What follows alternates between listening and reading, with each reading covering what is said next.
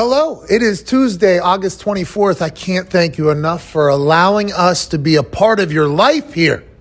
There's a lot of other options for things that are probably much better than this to listen to, and the fact that you allow us to penetrate your ear holes on this specific day, we are eternally grateful for. Jason Wright, president of the Washington football team, stops by. Great conversation. Ice Cube. Yes, that Ice Cube stops by. The boys, AJ Hawk, everybody. Can't thank you enough. Let's get to it. Let's have a fantastic afternoon, shall we? Jason Wright, president of the Washington football team, for now. Oh. no, I'm not saying he won't be the president for much longer. He will be for, it seems like probably forever at this point with how much he has just hit dinger after dinger after dinger after that franchise was at the bottom of the bottom, PR wise, public wise, everything. Now they're still a team with no name, or do they? Will they remain the Washington football team, or will they pick a new name? There's allegedly uh, final three. They could be a part of these eight that was released. We'll ask him about his life as president. He's a former player, now running a team on the business side. As a former player, incredibly proud of this dude kicking ass. Every time we chat, it's a good convo. And uh, I'm not saying we're going to get the answer what the team name's going to be, but I think we'll at least get a little bit more of an idea on how they're making their decision. Uh, and also, hey, what about COVID? You know, Like, how has this affected your whole life over there in DC too? I assume the rules are. Uh, protocols are a little bit different over there potentially, you know, as opposed to maybe some other places that have a little bit more loosey goosey rules. Although it sounds like everywhere is potentially locking it back down again. No. We'll talk to him about it. Also joining us today, Ice Cube. What? What? You shitting me? Nobody expected that.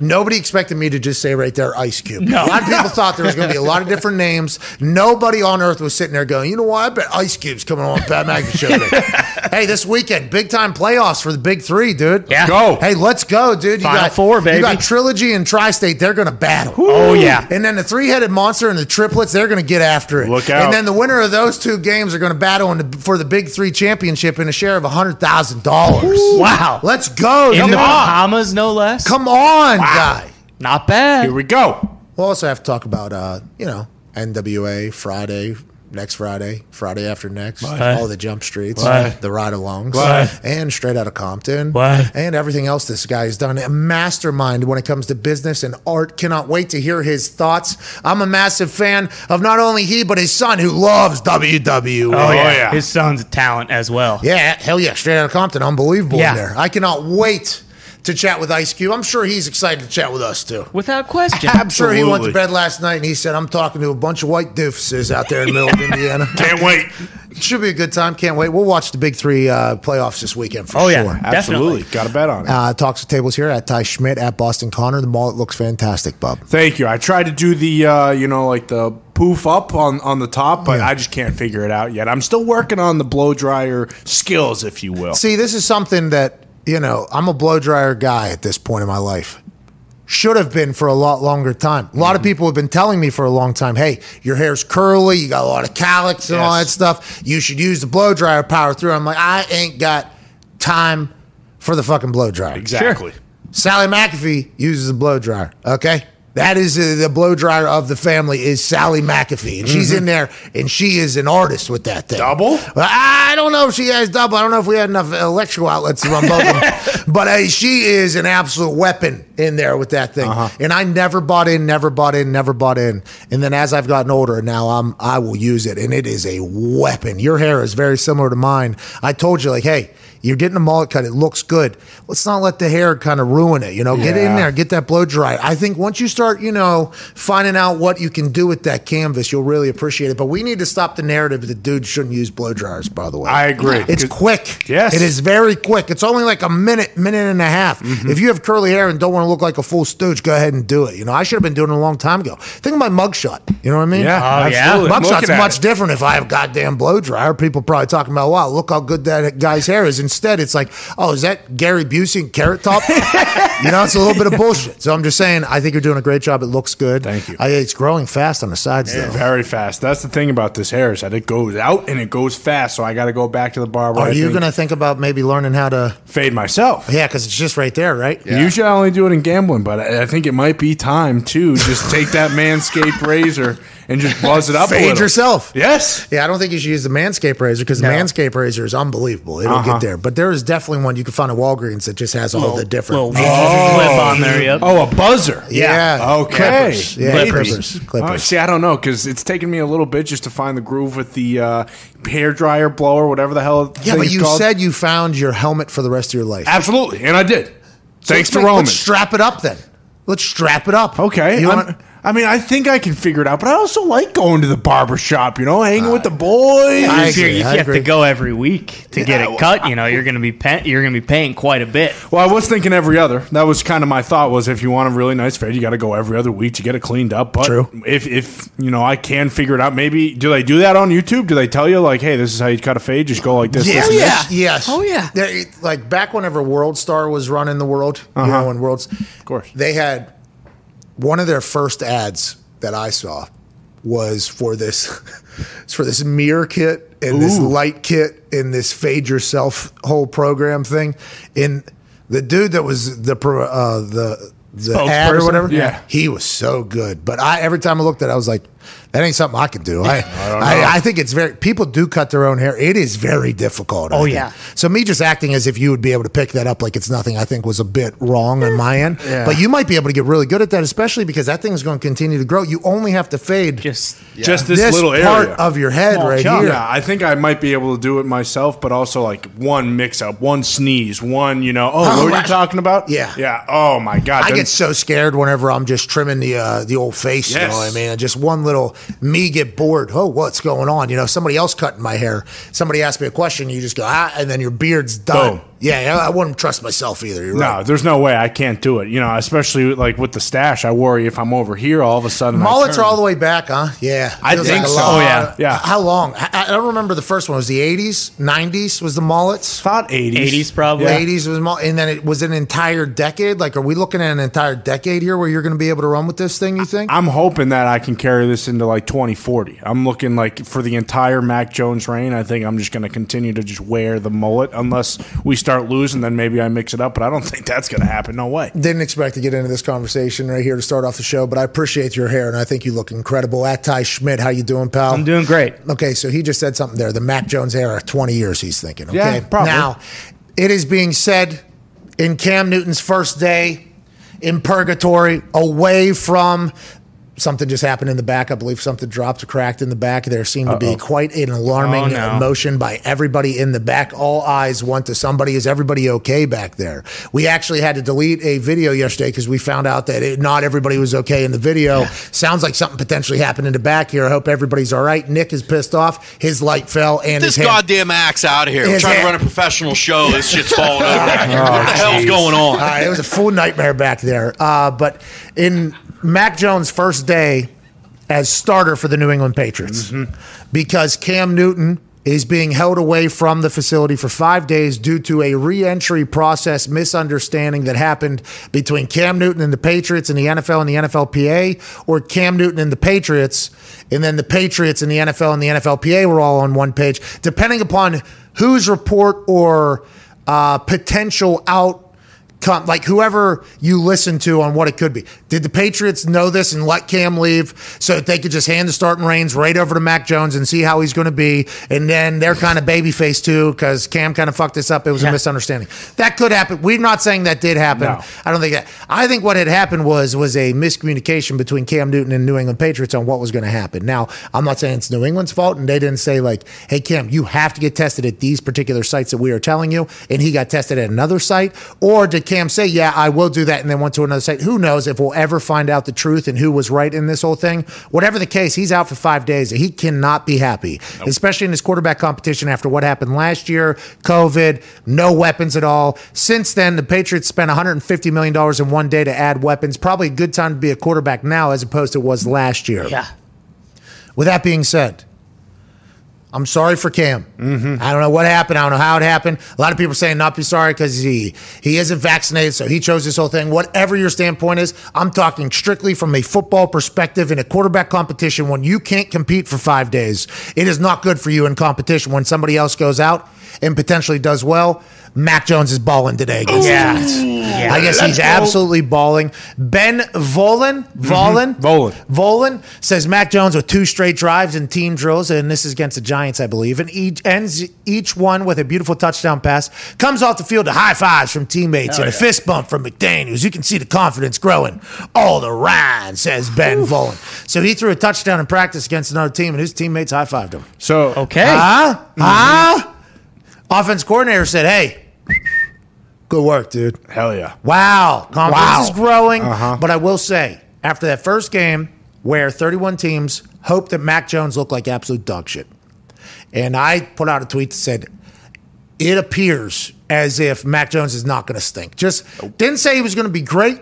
Didn't say he was going to be good. Just said that it appears as if he's not going to stink, which is what we all hoped. I got attacked obviously because everybody hates the Patriots and blah blah blah. It's a preseason game. You can't. I believe me. I'm I'm big time proponent of it's tough to judge strictly off the preseason games, but Mac Jones with five days here to be the starter. Bill Belichick, Josh McDaniels, everybody in that building is going to treat him as the starter. What will this look like if Mac Jones is the starter? He's a rookie. We haven't had a rookie starting quarterback in a long, long time. He's brand new here. We Cam's been around. Everybody loves Cam. Now, because of what happened with Cam, literally they are set in a position where nobody in the locker room can't even like. It's not like a hey, Cam's better. Cam's not even in the building. They were somehow able. Now they didn't do it on purpose, but in a situation they're able to see what the building will look like with Mac Jones as a starter for five days.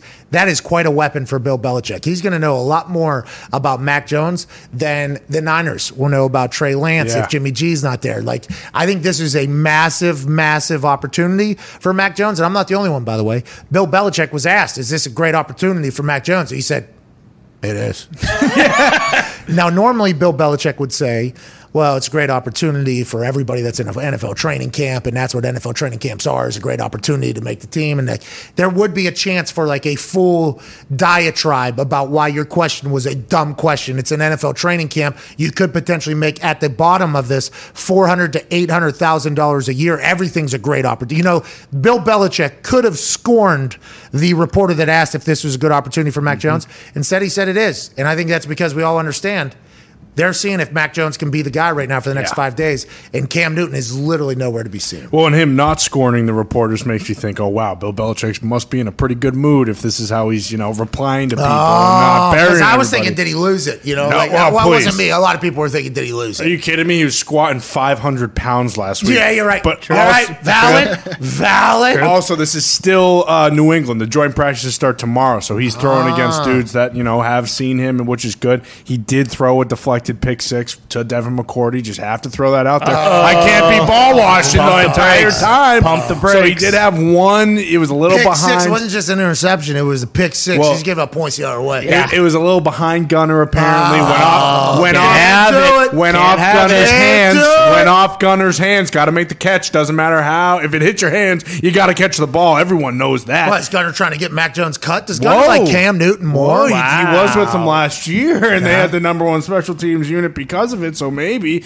but I think it just all it, it bodes well. Like to your point, we, you get to find out like Mac Jones can he be in the locker room and shoot the shit with anyone? Team Can- meetings. yeah, team meetings. Offensive meetings. Yeah. Hey, what are you seeing here? He got 31 reps or something like that. Yeah. What yesterday or Yeah, something like that yesterday. in practice? I mean, that's with the ones. Like that's a there is. They get a full evaluation, and every coach and player has basically said like the practices. If somebody's going to make the team.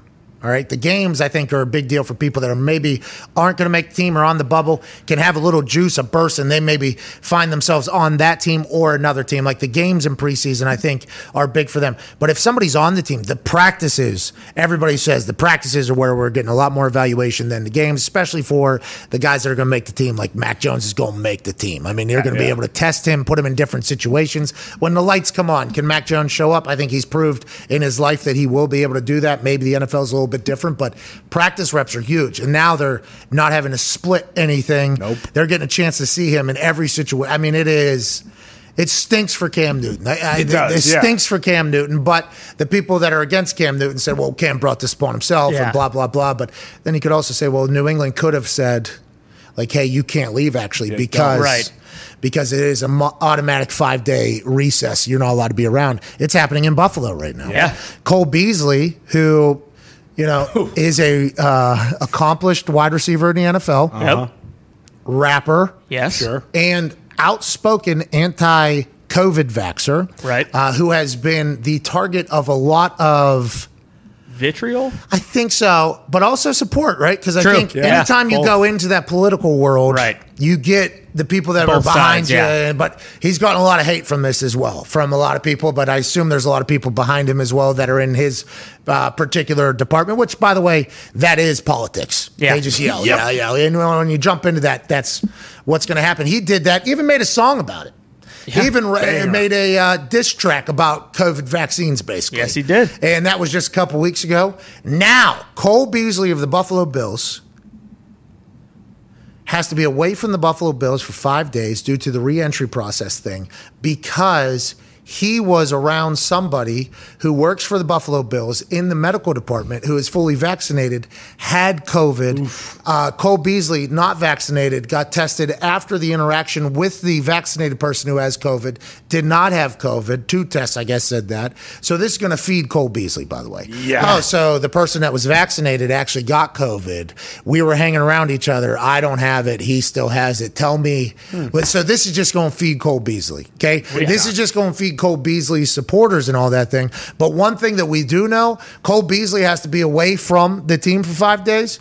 He's probably going right into the booth. Look for a remix to that Yeah. COVID vaccine diss track coming out very, very soon. It's insane right now because these five day things, is it just for the non vaccinated players? And are they doing this as the NFL so they can be like, hey, look, this Gotta can't happen. Gotta get vaccinated. Is that why they're doing it, you think? Or is this for, is this just like, because if a vaccinated guy has it who's an athletic trainer or in medical staff, and he doesn't spread it and they don't have it, why do they have to miss days? Or is it because it's dormant? I don't understand how these rules happen. It seems like it's all happening just so they can say, hey, you got to get fucking vaccinated. I think with the vaccinated people, what is it? They have to have two negative tests in a span of 48 hours, and then then they're good to come back. So I think they do miss at least two days, but it's definitely not the five day uh, like incubation period or whatever. so you got to have uh, 24 hours in between those tests? I think so. I could be wrong, but I, I'm pretty sure I read that somewhere is that they need two negative tests within the span of 48 hours. Foxy, you remember when those tests used to come back 72 hours later or whatever? Worst two days ever, three days ever. Yeah, but then it started getting to the point where it was like four days to get those test Yes. results. Start feeling like shit. It's like, wait a minute, I got a cough. I'm sitting here for three days. I got to sit here and hope that uh, I'm not around anybody that potentially. I mean, that was a nightmare. Very thankful that the tests have gotten much quicker. Yes. But with them getting quicker, what is the accuracy on them? Like, what if,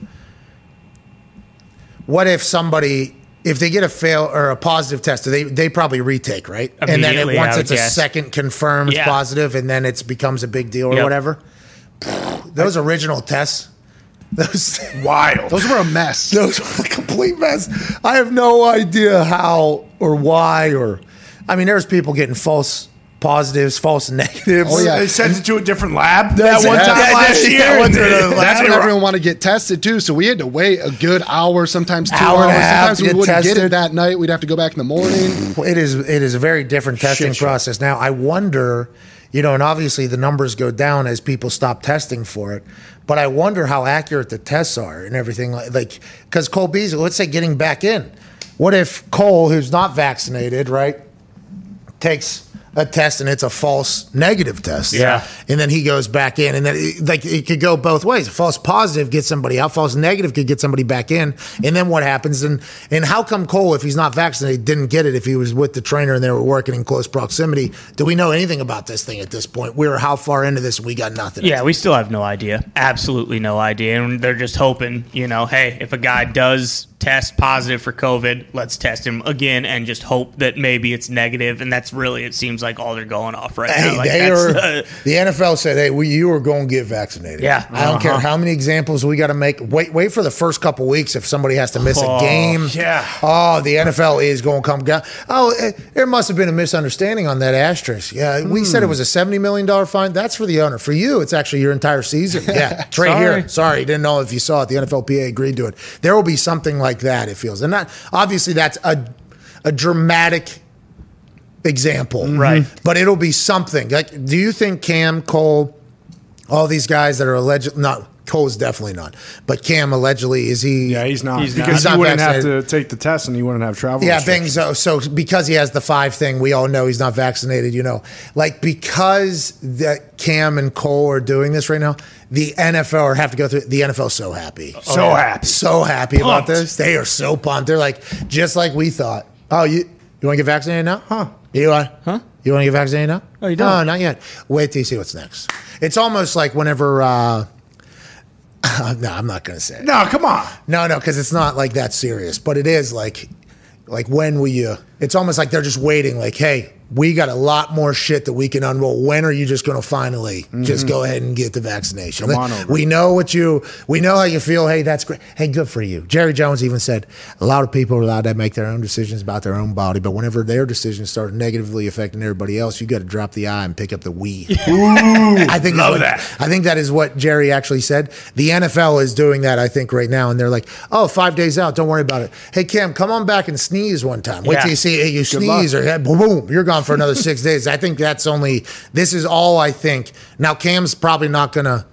I mean, Cam's being affected by this a lot more than Cole, probably. Yeah, yeah, yeah, definitely. for sure. definitely. Yeah, because, Playing Cole, time. Cole Beasley's playing. still going to play first week and Yeah. probably you know Definitely, get right? eight, eight to ten targets. yeah, and on third down, Cole's going to get the ball. Right. Boom. Yeah, First Cole down. Beasley's going to get the ball on third down. Yeah. First game, that is just going to happen no matter Yeah. how many five day little recesses he has to take. Right. whatever. Cam Newton missing these days He's going to lose his job. invaluable. I mean, it is huge. So maybe Cam's the next guy that just comes out and says, uh, I got vaccinated because fucking hey, I lost my job. I had to.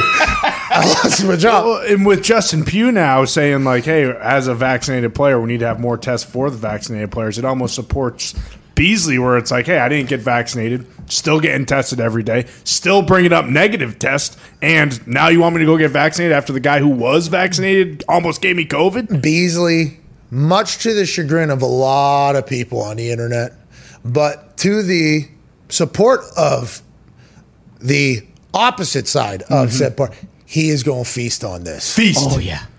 Beasley will not miss. You think he's making a? You think he's making a TikTok? Yeah. Did you get vaccinated? Nope. Are you going to? Nope. Are you sure? yep. Yep.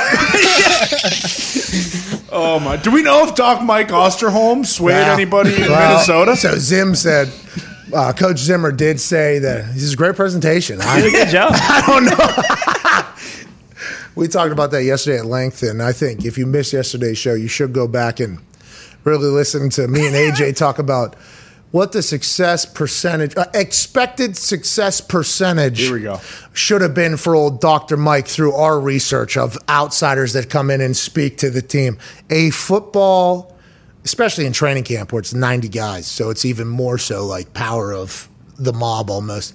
You're going in there, you got, I don't know, five to 10 seconds. Yep. And that is it. And they say first impressions go a long way.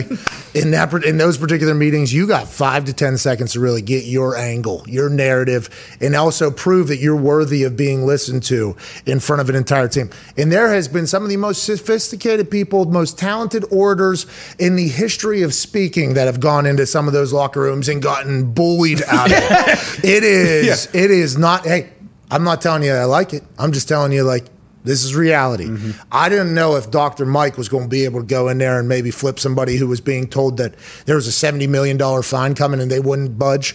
But if Dr. Mike was able to go in there and talk, we might want to get him a Nobel fucking Peace Prize.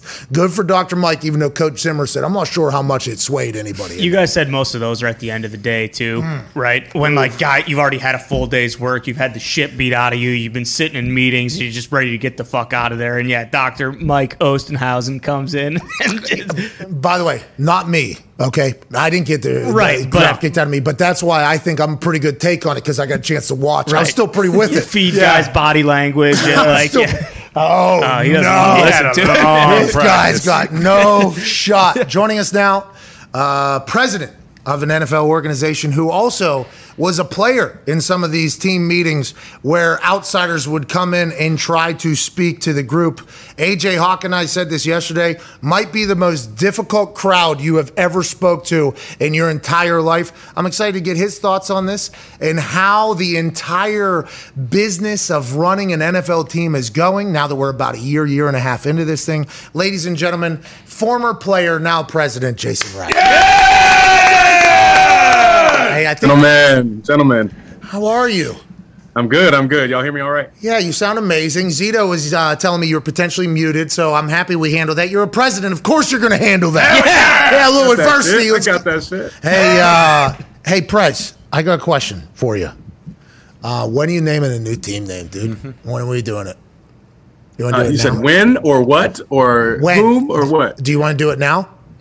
No, I do not. Come Thought we had him. Hey, I saw the internet explode whenever these eight names went out there, and you had to react and say, "Excuse me, this is not the final eight. Just the three are in here somewhere." How has this process been? I got a chance to see the making the brand, uh, you and Ron Rivera, and then the muted. Like I think we like these three or whatever. Has this Yep. been more difficult, more fun? What has the process been like trying to decide a billion dollar brand name for the next I don't know hundred years or so? That's that's Yeah, I think first, you know, yeah, next year we'll be in 90 years old as a franchise, right? So we're, we're going to announce this at our 90 year, you know, moment. But uh, I think first it's been a privilege, you know, because I've gotten to understand how deep this shit is with our fans. You know, it is, it's their memories of watching in the basement with grandma. And like, that's what shifted when the name shifted. And so it's a privilege to really steward all of that deep goodness and history going forward. It's also been really fun um, because people are animated about this. You have people who are creative and creating content. You have shows like you all talking about this and taking both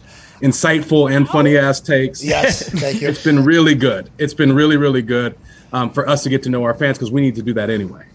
It's um, it can't be easy though. I mean, whenever we're thinking about how do we word a T-shirt, Yeah. it's like it is a pro. Like how, well, how do we word a, a segment? Which we're not a big fan. What do we even? Ah, to be honest, we normally throw segments away because we can't think of a good enough name for it. it is a difficult challenge. Has, has Ron Rivera been a in the video? We see him be a pretty active part of it, but he's been a pretty active part of this entire thing. Huh? Is there any other people? Yeah, I mean, he's yeah, he's he's he's he's, he's definitely uh, g- giving us input just like everybody else, you know. Um, and there's a, a a core team of us who are thinking about it every single day. But it really is a community effort. It's Ron and the coaching staff. It's the players. It's the fans. It's the alumni. It's community leaders. It's people that we want to be fans because we want this brand to help expand the fan base. It's sponsors and partners. We want to help it expand the business. So we're talking to business leaders. Everybody's engaged on this. Um, uh, and so everybody's got input. you leaning towards the name right now, and has that changed a couple of times through this entire process? It's there's been so many twists and turns. You know, I wrote um, recently, gosh, a few weeks back, on how we weren't going to go with the name Warriors, which for me was an early favorite. I liked it. I thought it had all so many aspects of what would work for this franchise, what Ron wanted to build on the field. It would help our business. But when we talked to the native and indigenous community, they were like, "Look, bruh, it's not going to work. It's too close. The history's too close."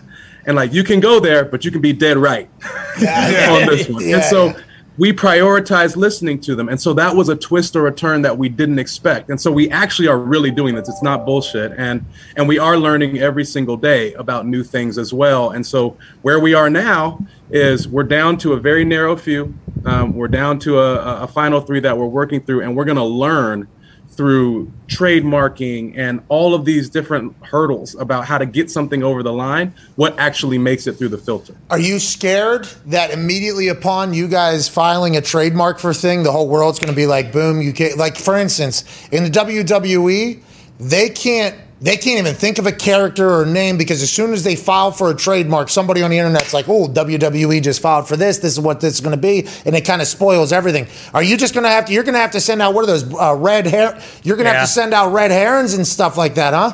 Yeah, there's a whole lot of misdirection that needs to be done here, you know, uh, to, to not really give away where we're going, which is the flip side of transparency. You know, you can only be so transparent to not shoot yourself in the damn foot, right? So, yeah, we're going to have to throw some misdirection out there. But honestly, what I'm more petrified of is going out with a name and then being in trademark court hell for three years because we didn't do our homework. That's what I, I, I don't have time for that. I don't Yeah, have time for that. yeah. And so that's what I'm more worried about. Um, I could understand that. We're talking to Jason Wright, president of the Washington football team. Uh, 90 years of existence coming up next year, where we will learn the new or maybe keep the Washington football team brand going forward for the next 100 years. Jason, did you hear? Um, I mean, you're on the business side of the NFL now. But obviously, a massive part of the business side is the COVID world in the protocols and everything like that. Yep. Going into this season, we were the last city to announce uh, that we would have a full stadium. I don't know if that's because of local authorities or what it is. What are all the rules being set now? Are those by teams themselves looking out for their employees, their team, their fans? Or is it mostly just local government like it was a year ago, kind of making all these decisions? You are a smart man. You've got it nailed. So I think generally speaking, we in the NFL across all teams, we feel confident after last year. We know how to put together a safe environment for our fans. And so as far as we can control it, we're going to be open for business, not only because we think it's safe from a health and safety standpoint, but also we think it's just good for the psyche of the nation to be able to get out to football games, to actually experience the rhythm of life that they had before. And because we can do it safely, we should. That said, each and every individual team is working closely with local authorities and local leaders. And ultimately, they're the ones that get to make the call. And so we have great partners in Maryland and Prince George's County to help us uh, work that through. Hey, uh, Jason, we just got a almost a hang up button on you. We didn't expose your number though, thank God. I do not think that's good news. I mean, geez, there's going to be hey, there's going to be people calling with ideas on what you should be naming that team. Um, whenever you think about this upcoming season, is this a? And I know you and other NFL presidents interact and talk to each other. You got, and, and I enjoyed you saying like, "Hey, it's good for the psyche of the." It is, man. Like, how much is Yeah. how much is that really being talked around about around the NFL? Like, hey, we have. Uh, not only is obviously this a business and uh, you know that whole thing and we have a game and everything but also the NFL for a long time has been like the entertainment for a lot of America. And I think getting a chance to get everybody back into the stadiums is huge just from a mental standpoint on beating hopefully on the other side of that. How much is that talked about amongst all the teams? Is that kind of like a hey we we owe our communities this type of stuff so let's not get it wrong? Is that a real feeling around the Yeah, yeah. I mean, I talk about it a little bit with some of my closest peers that I talk about, that I talk to in the league. Um, but definitely in Washington, we talk about that all the time as a leadership team. Me, Dan, Tanya, and the rest of our leadership team. That's on our minds all the time. I think we definitely play a bigger societal role than I I realized coming into this. As a player, I was like, yeah, I know this is important, but you know, I'm just I'm I'm gonna collect my check and stay on the roster, right? Like I, just, I didn't realize the importance that this really played in um, in our broader culture. And so, you know, that's why even the, the little things we're doing of you know the proper mask policies and making parking better and having better local food vendors and authentic and local entertainment like even just little innovations like that in the stadium make a difference for folks so not only can they get out and do these things that make them feel normal connected to something bigger than themselves but also see themselves represented in it I'm so happy. It seems like there's a new generation going in there. You know what I mean? Like I never understood why there wasn't. You know, like hey, how come we don't have?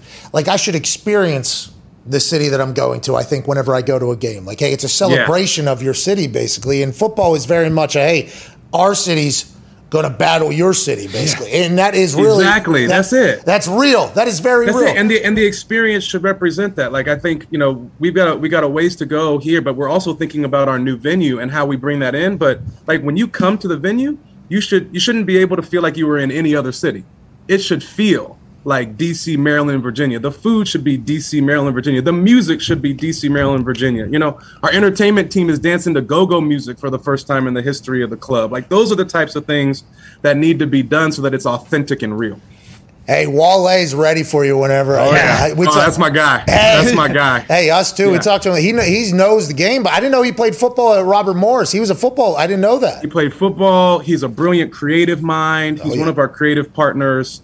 Um, Smart. Uh, the, the people who advise him closely also advise me closely because I think he's tapped into how to do this right, and uh, he's a great partner to us. Oh, that's great news. That's great to hear. I appreciate the fact that you're utilizing the big brains that you have near you to maybe help shape this thing. Yeah, no question. Before the boys have a couple questions for you, we can't thank you enough for your time. I know you're very busy running a, uh, I don't know, a couple billion dollar business. the um, did you hear about Doctor? What was his name? Mike. Michael Osterhaus. Dr. Michael Osterhaus as a former player. Okay, Dr. Michael Osterhaus. Osterholm. Osterholm. Doc. Dr. Mike. Okay, Dr. Mike is a good guy, by the way. Great guy. Went to school a long time. He earned that DR right there in the front there. But Dr. Mike was called in by Zimmer, uh, Coach Zimmer, to talk to the team. And uh, because the vaccination levels and everything like that. And, and me and AJ's first thoughts were that is the toughest room that guy is ever going to fucking walk into. I mean, that is, he's got, that is a, a NFL locker room is a group of very successful people who are very stubborn and have their own thoughts. So we thought there's zero chance old Dr. Mike has any shot going in there and persuading anybody. Zimmer said he did pretty good. I don't know if it turned anybody around or whatever, but have you guys, because Ron Rivera was very loud early because of everything that happened last year with him beating cancer and everything. Has has that whole thing is it only going to get bigger, you think, the COVID protocol stuff with this vaccination thing in the NFL? Because it's starting, the conversations are starting to get bigger as we get closer to the season. Cam's out five days, Beasley's out five days. There's Zimmer's pissed every day at his quarterback. I mean, it is, it's only going to grow, right? And how does it end, you think, in your eyes? How does it Well, stop? I'll, I'll answer the first part of your question first of like, what is it like to bring somebody in? Even when I go and talk to the team, Oh. I'm always I'm always ready in the back of my mind. Like if someone says some smart ass shit, I'm ready. Yeah, I got to Like, go. I'm ready. I'm like I'm, I'm ready to come at you if you say something because you know that's how it is, right? They're just waiting waiting to get at you with something. But we we also brought in experts to help our guys Oh. get educated. Oh And no no no no no no no no! That was a good part. No no no! Hold on hold on hold on hold on hold on! We lost you. We lost you. Maybe more so, maybe more so than in Hold on, we lost you. You're frozen. You're handsome though, so you don't look terrible. AJ Hawkins frozen. His face is. Oh, Yeah, despicable. halfway. His hands are on. Let the president know i- is uh, the Washington football team president. So there, we lost you right there. Sorry about that. That's our fault, not yours. We we will good? hope to make it better. You said you guys talking to the room, then you brought some experts in. Oh no! Yeah, I said we brought experts in too, and what and what I'm learning is that our our folks like are they're kind of smarter than we were when we played. I feel like we were a bit of knuckleheads. We weren't tapped into the best and brightest information, and these guys really engage and they take it in. And so I do think Osterhaus, Mo, whatever y'all call them, probably did a great job because the guys are willing to listen. We brought in Dr. Kizzmekia Corbett, this dope sister who's a, a epidemiologist and physician who helped invent the Moderna vaccine. She spoke to our guys, uh, and that really connected and helped some guys get there. So I think it, it it works and it will work. And I'm confident that the league and the teams and the guys ultimately are going to do what it takes to get this season done safely. Because not only do we all our livelihoods depend on it, but also what we talked about earlier. This is important for the fans, the public, and their psyche. And I think everybody feels a bit of that civic duty as well. I'm so happy you're a president of an NFL team. It makes Mm-hmm. no sense that you're the guy that's running it right now. It feels like you're supposed to be incredibly snobby, stuffy, stupid. Yeah. Uh-huh. It just feels like some of the decisions, you know, out of touch almost. It feels like you're supposed to be. You're doing incredible. I'm so happy a player is in your position because I think it's really going to help not just Washington, but I think in the entire NFL, maybe with some decisions that are made. For instance, why don't you go back over to the football ops and tell them they need to not find Benny LeMay for that flex, 3500 bucks. I don't know if you saw that. He does I not. didn't. He, Th- He's University of Charlotte, I believe, Yep. running back in, in Indianapolis. He did a run, flexed. Uh, he's probably not going to make our team. Our running back thing is big, but he'll be a, at least practice squad or somewhere else, hopefully. $3,500 fine for a flex. on. Guy ain't even going to make that much money. A guy ain't Oh, going to make that. That's As a- your as a league. former, as a former practice squad running back, I just my heart rate just went up. getting a fine, getting a fine like that with what I was making, getting fired every other week. Oh Lord. Um, yeah, I, I, didn't I didn't catch it. Um, I do know, like you know, I was a I was a bit of a trash talker. I like to have fun, so uh, hopefully they land in the right sweet spot so that it's it's still entertaining. But you know, the league is able. The league knows what it's doing. They know what they're doing with what the public wants, and so hopefully they land in the right sweet spot. Yeah, it seems to happen every year with the point of emphasis. It, it gets uh, just absolutely ruined early, and then it's like, okay, we can both come kind of come to an agreement. And I think they almost do it so they can say, like, see, you know what it could be like. We just showed you. All right? So we just made it. I think that is a little bit of that. Which, by the way, good business. Go ahead, Ty. Jason, one of the last times we had you on here, I- it was like right after the fallout of the expose and the Washington Post and all that kind of stuff, and you had to deal with that almost immediately. At this point, do you feel like you can finally breathe and you're past that? And are you happy with the progression that the franchise has made since you took the job? And like, what what more do you think you need to do to get to the point where you guys want to be? That's a great question. Um, about Ty? yeah, and I want I want to find all the wood to knock on here, but I do believe that that we have jumped the shark when it comes to culture. And and while it was a difficult season, being in the context of COVID and not being able to help host fans last year, it did allow me and our team to fo- focus explicitly on people and organizational health and culture for the most part of last year. You know, uh, for for for good and bad reasons, we turned over 90% of the top two layers in the organization over the last several months, and that would be disruptive in a normal setting, but for us was necessary and has us in a great place with the most diverse leadership team in the NFL, people from backgrounds all across of media, entertainment, and business not just in football. And because of that, we're getting really collaborative minds on things. And I think our folks are starting to see a highly professionalized and innovative culture um, that can put their heads down and grind, that have the pulse of the fans. We've got a long way to go to show and prove. But internally, it feels like a completely different organization. Even though maybe I'm, you know, living dog years, I feel tired as hell. But it's been really good. I think it's only going to, I think you're, you know, this is like whenever you become actual president, they say you age Yeah. pretty quick. I think whenever you became president of uh, the Washington football team, I mean, feels like the stress was damn near probably presidential. Yeah. I mean, it probably. I mean, there, hey, you were in the middle of it. Now you can't talk about it, obviously, but there was expose after expose yeah. after expose. No name. You got, and by the way, COVID. There's a worldwide Yeah. stoppage. What you have done, nothing short of amazing. Thanks, man. Appreciate you, man. Uh, good luck this season. We can't thank you enough for joining us. Um, I hope you, you know, when you decide to pick a name or the group decides to pick a name, you know, I hope it's the right one, man. I already know what you're talking about. I already know what you're talking about. How about this? How about this? How about we find a way to make sure you're you're involved whenever we get to that point? Oh, dude, it- you should do You've like. been, you've been you've been helpful in driving the dialogue. Let me find let's find a creative way to make sure you're engaged. Well, yeah, don't, don't put too much on me though. I will react whenever you make the announcement. Don't worry about it. But if you would like me to say the name is without ever really knowing what the name is, I'm 100 percent in. You let me know. I yeah, let's appreciate figure. you. Let, yeah, let's figure, let's figure out how we get you in it because you've been you've been helping a ton. I appreciate it, man. Well, I don't know if I've actually been helping or hurting you because I've been driving a little bit more. No, the dialogue is good. Even if even if you even if you're 180 degrees off from where we want to land, you're you're engaging our fans. Okay. All right. Good. You're engaging our fans, and our fans talking about the name, the brand, what it means to them, what they want to see in the experience. That's what I need. That's the kind of dialogue I need, and you're helping me do that. So I appreciate it. Man, that's awesome. I'm so thankful to be talking about a player in a presidential role for a team about to make a decision that is going to affect the next hundred years of the entire NFL. Incredibly proud and impressed by you, sir. Ladies and gentlemen, president of the Washington football team, Jason Wright. Thank you, sir. Now that the world's opening back up, so many new thrills are on the horizon. Okay. And whether you've been in a relationship for years or just getting started, we're excited to get back out there and meet new people. Hell yeah. When the moment comes, let's not come too quick. Oh, here we go. That is not what they had in their copy. Okay. they should. That was, I think they're going in a different direction. So let's go back a sentence or two. Okay. Okay. When you, when the moment comes, you want to be ready. That's true. Yeah. With Roman, you can get a free online evaluation and ongoing care for erectile dysfunction, all from the comfort and privacy of your home. Once you take care of that, though, you get the Roman swipes, and guess what? Ha! Lasts a long time. Banging a banging a banging a. Yeah, it's Pete Alonso at the all at the home run derby. That's right. Dingers. Downtown. Bingo. David Occup- Ruoff. er, population, you dude. Hell yeah.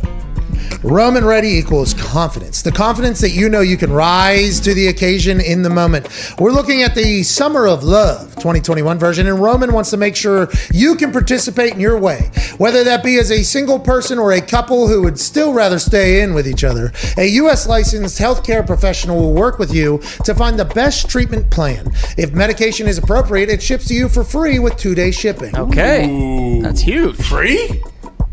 The shipping's free. Wow. I believe, not the Not the yeah, medication. Free No. two day shipping. Yeah, yeah, yeah. Uh, go to getroman.com slash McAfee today, and if you're prescribed, you can get 50% off your first month of ED treatment. Okay. That's G E T R O M A N dot com slash M C A F E E. And if you're prescribed, you can get 50% off your first month of erectile dysfunction treatment. Make sure you're ready to have confidence and control this summer. Roman ready. Oh my God, ladies and gentlemen, living legend is joining us live just a few days away from the Big Three playoffs happening in the Bahamas. Co founder of the Big Three, movie star, NWA, Rap Hall of Fame legend, ladies and gentlemen, big ass brain having Ice Cube. What's going on, What's man? happening, man? Hey, you have How y'all feeling? You have one of the biggest brains in the history of humans. You know that, right? Yeah. You know, it's uh, it's shaped like a cube, so that's probably why it works so good. I think that's straight out of Compton, right? Whenever we were watching that.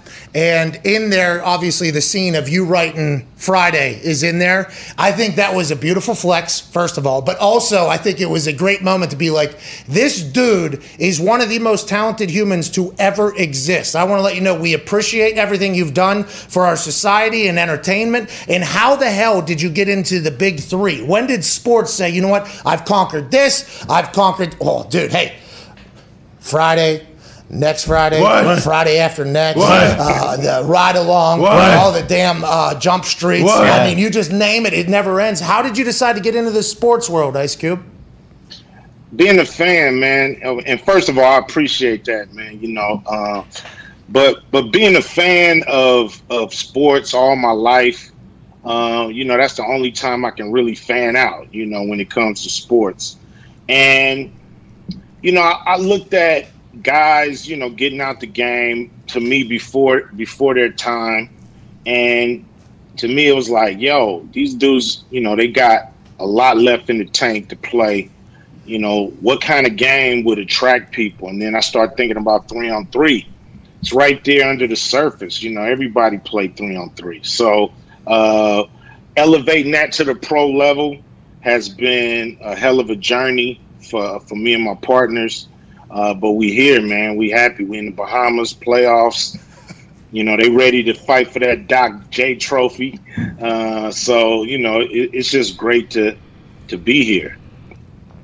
Do you ever think about having a, a celebrity or like an actors uh, three on three league? I know I see Adam Sandler playing basketball all the time. Gary Vaynerchuk, I see him posting videos. I think there's a bunch, bunch of people that would want to get in, but I don't know if there's a, a market, I guess, to watch.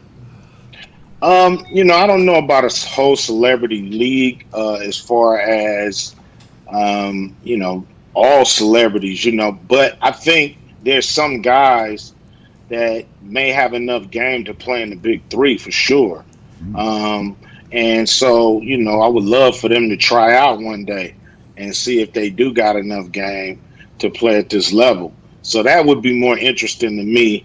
Um, there's a few celebrity leagues out there, and I'll let them dudes do that, man. You know, doing this is hard enough. Uh, I, I can respect that. Probably a lot more bullshit to deal with all the celebrities wanting to play basketball as well. Couldn't even fathom the amount of logistical nightmares that could be. Marketing people, agents, PR people. Oh, Adam Sandler shows up in cargo shorts though and fucking balls, from what I've been told. Uh, did you watch the three on three in the Olympics? And what were your thoughts on that? Who's that dude from Serbia? There was a guy from Serbia who's like a three on three legend. Did you get a chance to see that? And uh, was there any thoughts of like, let's try to recruit some of them into our league? Well, yeah, that guy is playing in our league. Uh, Dusan Bulut, he's in our league. Okay. You know, he, he won the bronze medal uh, with the Serbian team and then flew in and started playing in our league in week four. Uh, his team didn't make it to the to the playoffs though, but uh, he came and he lit it up. Um, and I did watch, you know, what they're doing. Uh, I think you know it's great for the Olympics. Uh, I think what's the difference is, you know, they're doing, you know, amateur three on three, and we're doing the professional version. So uh, I think we have the best three on three athletes in the world. So uh, I believe the U.S. should have used some big three athletes, and maybe they would have qualified for you know for playing in the game. So We thought You know- maybe we thought maybe you Roger Goodell that thing and said, "Nah, none of our players can go." Olympics." It's great to hear that that was not the case. Why did we not have a team out there? I have no idea. You know, we we asked uh, the uh, Olympic, uh, you know, USA basketball if they wanted to to you know have any of our athletes. Um, they were trying to send them through that point system, and I'm like, dude, we got we got dudes that's won championships in the NBA. Y'all don't y'all don't make the NBA players do that stuff on for five on five. So why why do uh, you know guys that are like Joe Johnson, why would he have to go through some damn point system? So um, they basically was like, thank you, but no thank you. And I was like, all right, you know, your loss. Yeah. They damn sure did lose. You know, qualified to, to take a team over there. It's pathetic. Um, it was pathetic. It was bad. We're talking to Ice Cube, co-founder of the Big Three, but also NWA and producer of all these movies. Everything you're in, do you write at this point, or are you hired out as an actor as well, or, or are you mostly the brain behind a lot of this stuff? No, I, you know, I just act sometimes. You know, sometimes I'm just hired as an actor, and that's cool. It's actually a lot easier to just go in and act and you know go home. You know, producing you you you worried about all kind of shit that's going on. You know what I mean? You like they talking about all kind of issues on the set. You dealing with you know people don't like each other in the makeup trailers. It's just all kind of petty stuff that you got to deal with. You know what I'm saying? But but as an actor, you just walk on, do your thing, and be like, man, deuces. you know what I'm saying? See y'all tomorrow. And uh, you know, it's much easier for sure. Anything in the works that we should keep our eye out for? And I know the boys have some questions, so we appreciate your time. But do you have anything cooking? Any new? Are you writing anything right now? Creating anything right now? always writing, always creating. You know, right now I got Big Three on my mind. Um, we're supposed to do a movie later this year, me and Jack Black, called Oh Hell No. um, It's gonna be good. and uh, yeah, yeah, it's gonna be funny as hell. And so, and so, um, you know, I, I'm doing this other movie, War, War of the Worlds. We're doing this uh, kind of a new technology, a way to do that movie. So that's that's dope. Doing that for Universal. Um, always writing, but right now I just got, you know, I got big three on my brain for the next few weeks till we, uh, till we, you know, pop some champagne, man, and we crown a champion. Yeah, it's not easy to run a league, especially whenever it's playoff and championship time. Go ahead, Ty. Ice Cube, uh, Pat mentioned the producing. The Raiders doc you did for the uh, 30 for 30 was one of my favorite ones. With that being said, do you still fuck with the Raiders, or was it a tough pill to swallow when they moved to Vegas? No, you know, I'm the president of the Raider Nation. You know what I mean? So, you know what I mean? Uh, you know, I'm down uh, till the wheels fall off. They was already in Oakland, so, you know, I was hoping they would come to L.A. They gave us the bullshit Chargers. You know what I'm saying? So, you know, we slanging them for cheap. Them and we're throwing the Clippers, too. You know what I'm saying? We're throwing the Clippers for cheap y'all want them. Uh, but but I'm I'm still down with the Raiders. You know, I ain't, I'm definitely not rolling with the Chargers. How much uh, do you watch a lot of NFL? Do you watch a lot of the Raiders games, or are you kind of busy in everything else that's going on in the world? Are you dialed in? Yeah. I'm busy. No, I'm not dialed in. I'm I'm pretty busy, but I, I'm still watching. But it's preseason. You know what I mean? Like it's preseason. yeah. You know what I'm saying? So I'm waiting for for for game one, week one, when the real bullets start to fly. Hey, speaking of real bullets, the Raiders are staring down an IRS fucking investigation right now. I don't know if that's anything. Oh, is any- that right? Yeah, yeah. hey, it's What's the preseason. Raiders? What you expect? Can't be too clean. Uh, hey, You know? go, go ahead. be too clean. Yeah. so- well, I think that's what they're saying. I think I think everybody a part of it. Go ahead, Connor. Yeah, Ice Cube. When you see uh, rappers beefing these days, like Drake and Kanye West and those guys, does it just kind of make you laugh, or is it just so ridiculous you don't even pay attention to it? I mean, it's part of the game. You know, it's to me, it's it's like fighters. You know what I mean? You want them to to talk a little shit before they get in the ring. Um, so it's all part of the game. As long as it don't get violent, I'm with it. You know, once it get violent, then that's street stuff. That ain't that ain't got nothing to do with music. So, um, as long as they keep it, you know, what I mean, keep it within the lines, as they say. I'm all with it, man. All fair, all's fair in love and record sales. You know what I'm saying? It's like you you gotta you gotta let people do their thing. You know, you definitely gotta let Kanye be Kanye, man. People trying to bottle that man up. Let that man do him, man. It's it's it's uh you know it's art. He's he's he's living art. You know what I'm saying? So Cube, you I don't ever- mind. Can I call you Cube? yeah. Cube, you ever think about in the middle of a fucking concert just getting some uh, some some wires on you and lifting you up in the middle of the stadium like Kanye did down there when he was living in the Mercedes-Benz Stadium? He was what, 200 feet in the sky. That motherfucker is a maniac. Yeah. That was wild. You know, he definitely got more um, nerve than me. You know, I'm definitely le- not letting nobody strap me up and taking me that high in no building. So, you know, I keep my hip hop on the ground. You know, I'm I'm OG with it. You know what I'm saying? We, we stay on the stage. I don't stage dive. You know what I mean? You know, I don't rap over my lyrics. You know what I mean? I give you straight up, you know, OG hip hop. That's awesome. Go ahead, AJ. Hey, so I, I have to ask you about one of the, my favorite movies of all time. Came out in 1997, Anaconda. You had one of the cleanest knockouts of a dude off the boat. I don't know if it was Angelina Jolie's dad, or whoever you knocked Jon out. Voight, hit him yeah. with his elbow slash forearm, and it, ever since then, my brothers and a group of mo- everyone in Ohio that I know, we our dream is to ice cube somebody either like in a real fight or we, we would ice cube people into the pool. Like that's all we ever did. So I just had to let you know. And how many times did you get to film that? Oh man, we shot that in uh, Manaus, Brazil.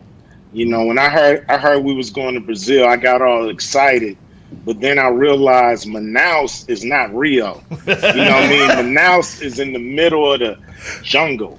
You know, so um, we shot it a few times. Uh, you know, Jon Voight, you know, he an OG actor, you know what I mean, from the old school. So, you know, he ain't gonna let you get him too much. You know what I mean? It's like one take of this, and uh, then we off to the next.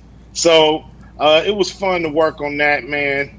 You know, I was happy to get out of there though, because you know, working on the real uh, Amazon wasn't no joke. Yeah. no joke at all. Yeah. Yeah, I don't think that's a place people go. You know, I want to spend six months working there. I don't think that is something a lot of people say.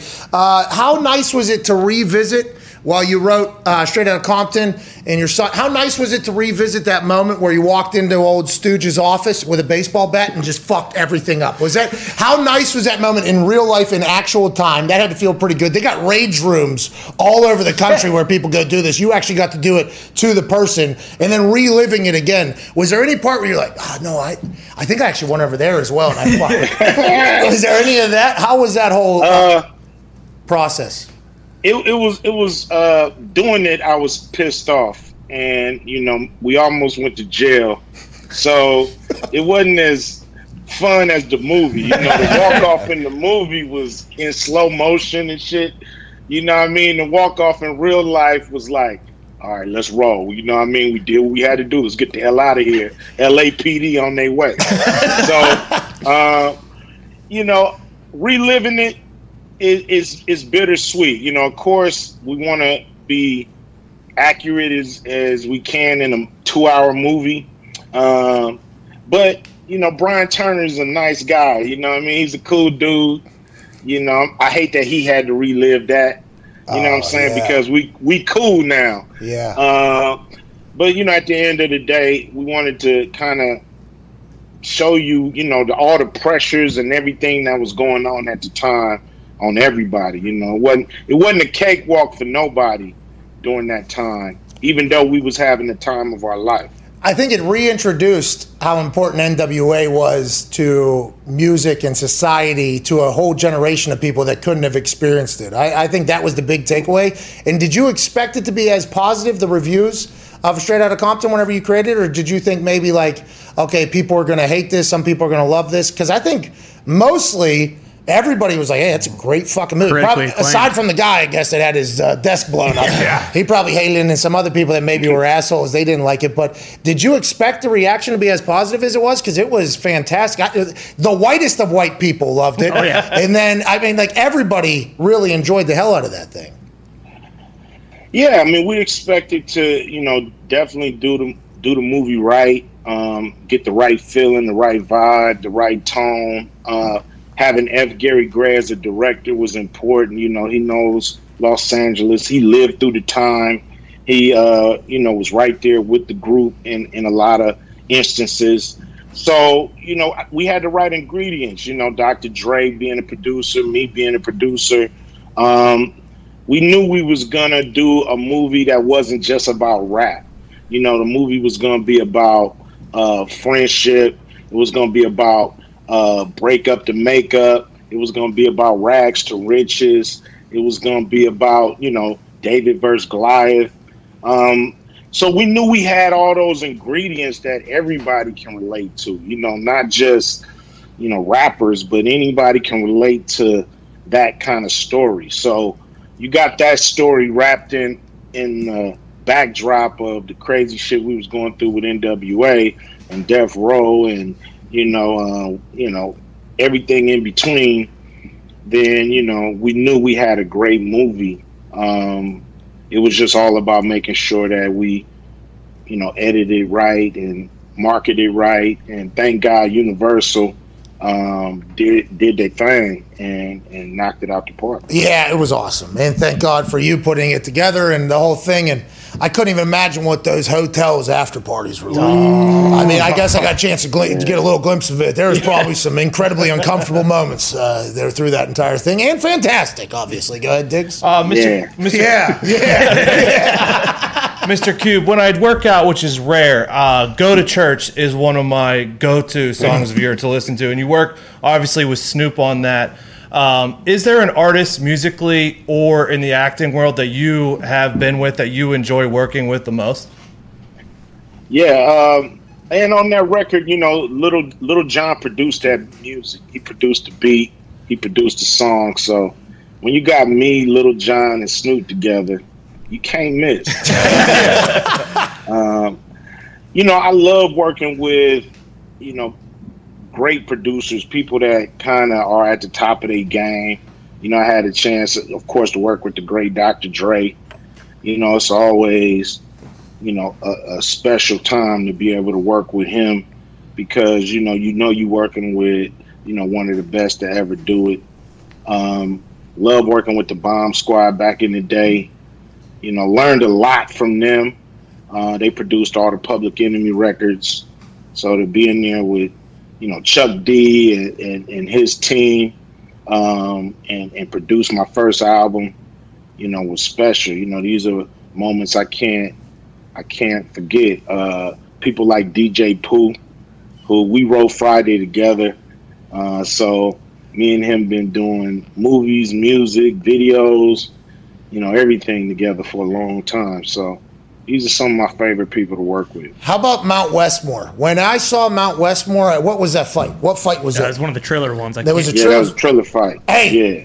I lost my fucking mind whenever you guys and I was like, okay, is there an album coming? Do we have a tour coming? What are we doing with Mount Westmore? Yeah, you know, we uh we definitely got it coming. We was getting our ducks in a row, you know what I mean? It's it's easier in a lot of ways to say and, and to get four guys in the studio, but we just gotta make sure we got everything worked out behind the scenes Yes. um, before we, you know, just take off because it is a super group. We do got we got about 48, 50 tracks What? already done. Damn. Yeah, yeah. And so we got a few albums and we're gonna roll them out with with tours and all that kind of stuff. So this fall, here we come. Oh, you guys are going to be Let's selling out go. fucking stadiums. Yeah. I mean, that, that- how many tracks? 48. How does that even? How long does that take? Do you guys just have like the guys like you and Snoop and obviously everybody? Uh, do you guys just have just never-ending hooks in your mind that like, all right, I gotta get into a booth right now. I I got thirty to fifty fucking smashes right. Like, how does that even happen? Man, you know, just having this many creative people dialed in and, and focused on one project. You know, everybody was giving us beats. Um, we were hyped up because we working together. Um, it's actually less work because you know you just really got to come up with your verse, your hook. You know, so everybody instead of doing three verses, we all doing one verse, coming up with hooks, double hooks, triple hooks. You know, we just it's we- just hey. so much creativity. Cube, listen, this is going to come from a dumb white in the middle of Indiana. I want to let you know, not enough people make bangers anymore. Mm. We need bangers, Cube. We need Yes. fucking bangers. I need to go into a gym and turn something on and make me want to, okay, I want to fucking kill everybody. Like, we don't make that anymore. Like, I think that is a, Yeah. Diggs talked about that is like when he works out. For me, when I get in the gym, I need, okay, I need a banger. Right now, everybody's, and I appreciate and I respect that our society's getting to this point. Everybody's in love. All right, okay. I need some, Yeah. you know what I mean? I need some, bang- we got 48 to 50 bangers coming. We got a lot of bangers on there. I mean, we got we got bangers. We got old school. Oh. you know, what I mean, like music that we all grew up on, and and and we got you know that new shit. You know what I'm saying? We we got we got something for everybody. Hey, that's why you're a legend, dude. We appreciate you so much for your time. Good luck with the Big Three playoffs. I think personally, hey, Tri State's going to be a fucking problem. out Yep. there. Look out. Okay, Yeah. yeah, they're a problem, Cube. They're a big, big, big time problem. What? Um, when they win, they win the Dr. J Trophy. yeah. Is that the You same know, they- year after year? Is it the same trophy or is it a new one? What's a new one every year? You know, uh, the, the the captain and the team get to take that one and pass it around, do what the hell they want to do with it, like the Stanley Cup. But but we get a new one every year because we want you know guys to to want their own. You know what I'm saying? Yeah. And, and to keep it and and you know uh, we're thankful that Dr. Dre. I mean, I said Dr. Dre, Dr. J. Hey, Dr. Dre's Uh, supporting as well, by the way. Dr. Dre, yeah, big yeah, fan. you know, uh, let us name the championship tro- trophy after him. You know what I'm saying? He's a legend in the game. We we grateful that he he's a coach in our league. Uh, that he believed in the big three uh, more than ESPN. You know they don't they don't fuck with us for some reason. But Yeah, they don't really fuck but, with me uh, either, Cube. I mean, yeah, man. What's wrong with them dudes, man? Man, I they don't slow. know. What is the Fuck deal? wrong I, with them dudes, I man, feel like we got some good stuff. You know, I feel like we got some good stuff. What's the deal? I don't know, man. Maybe they just Haters. slow and, and, and fucking out of touch. But but anyway, thank, thank you for Doc uh, Dr. J. Um, you know, hopefully he win it this year. You know, the trophy named after him. You know, he probably need to win one sooner or later. Ladies and gentlemen, rap icon, movie icon, Big Three founder, one of our biggest brains that humans have ever seen. Ladies and gentlemen, Ice Cube. Thank you, man. Do you identify as crypto curious? If you thought about entering the world of cryptocurrency but felt a little overwhelmed or confused, Coinbase makes learning to buy and sell simple. If you've been looking to level up your financial portfolio, it's always good to diversify. Why not think about cryptocurrency a little bit? Backed by the world's leading investors, Coinbase keeps your portfolio safe and secure while adding crypto into your mix. Coinbase offers a trusted and easy to use platform to buy, what, sell, what, and spend cryptocurrency. They support the most popular digital currencies on the market and make them accessible to everyone. They offer portfolio management and protection, learning resources, and a mobile app so you can trade securely and monitor your crypto all in one place. Millions of people in over 100 countries trust Coinbase with their digital assets. Whether you're looking to diversify, just getting started, or searching for a better way to access crypto markets, start today with Coinbase. For a limited time, new users can get $5 in free Bitcoin when you sign up today at coinbase.com forward slash Pat. That's C O I N-B-A-S-E dot com forward slash P-A-T. Sign up at coinbase.com forward slash Pat for $5 in free Bitcoin. Coinbase.com forward slash Pat. Shout out to Coinbase, by the way, making the crypto world easier to understand and maneuver through.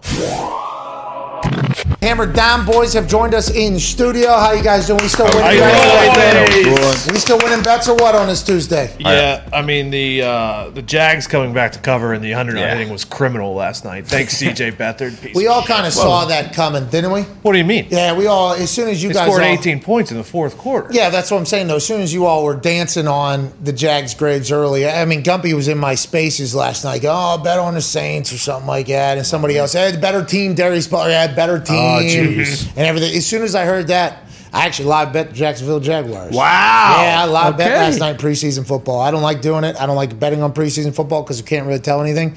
But these these preseason games, I don't know how you guys are putting actual predictions out there, Gump. The Jags do stink. They're bad. Very bad.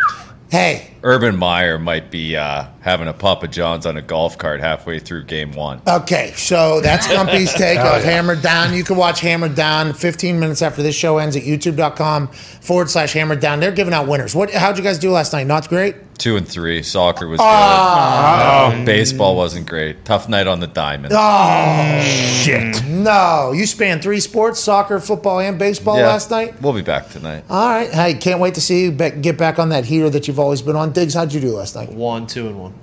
Okay, so Hammered Down boys are down a little bit.